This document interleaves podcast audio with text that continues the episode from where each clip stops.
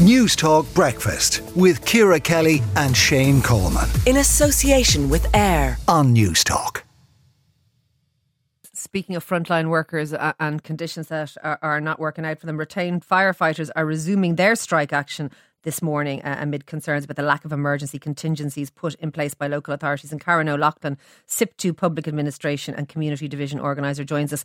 Um, Karan, tell, tell us what's happening today. There, there is cover out there if somebody's in a life threatening emergency, but some of the more mundane stuff that firefighters do on a daily basis, that's being cancelled. Is that correct? Yeah, that's correct. The um, strike started this morning, so effectively every retained station across the country will be closed. Um, we are endeavouring to provide as much cover as possible for emergencies. Uh, we're not getting a lot of cooperation with that from the management side, but our people certainly will be available to cover life threatening incidences. Okay. The management side have said that the Labour Court uh, recommendation, which was going to increase retained firefighters uh, their pay between 24 and 37%, that it is a large, and in fact, they have said a generous increase. Why, why have the retained firefighters turned it down?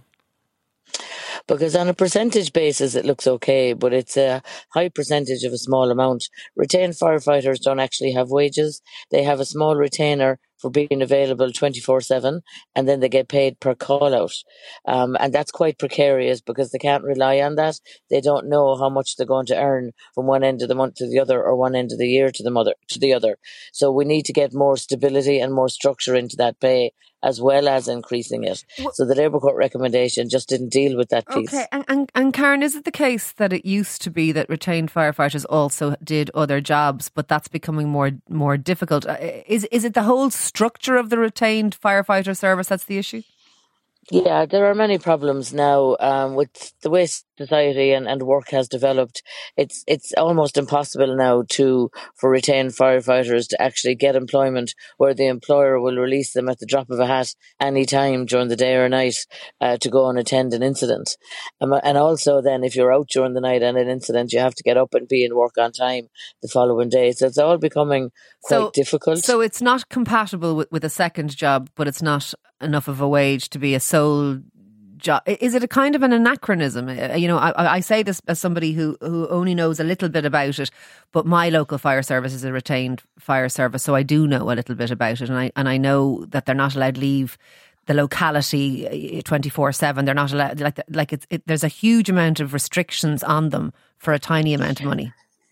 Yeah, there is, uh, and they're very dedicated, and that's really why. That's one of the reasons that the service is in such disarray because the firefighters have patched it together themselves over the years to try and keep the service going, um, but they're just not able to do that anymore now. And there is a report, a government report, that identifies what's wrong and identifies what needs to be fixed, uh, and the government now need to put the resources into that report uh, to get this dispute resolved and to get the uh, retained fire service up to the standard that it needs to be now. Okay, so bottom line, what are you looking for? You're looking for a whole change of of I, I suppose um, conditions. Is, is is it much much more than pay?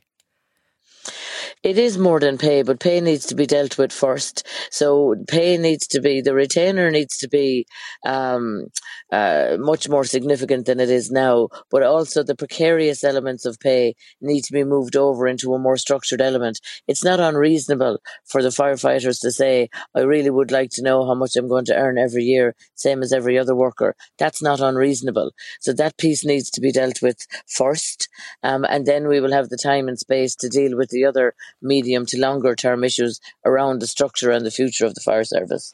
Look, thank you for speaking to us this morning on Newstalk Breakfast. That is Karan O'Loughlin, their SIPTU Public Admin and Community Division Organiser. Newstalk Breakfast with Ciara Kelly and Shane Coleman. In association with AIR. Weekday mornings at 7 on Newstalk.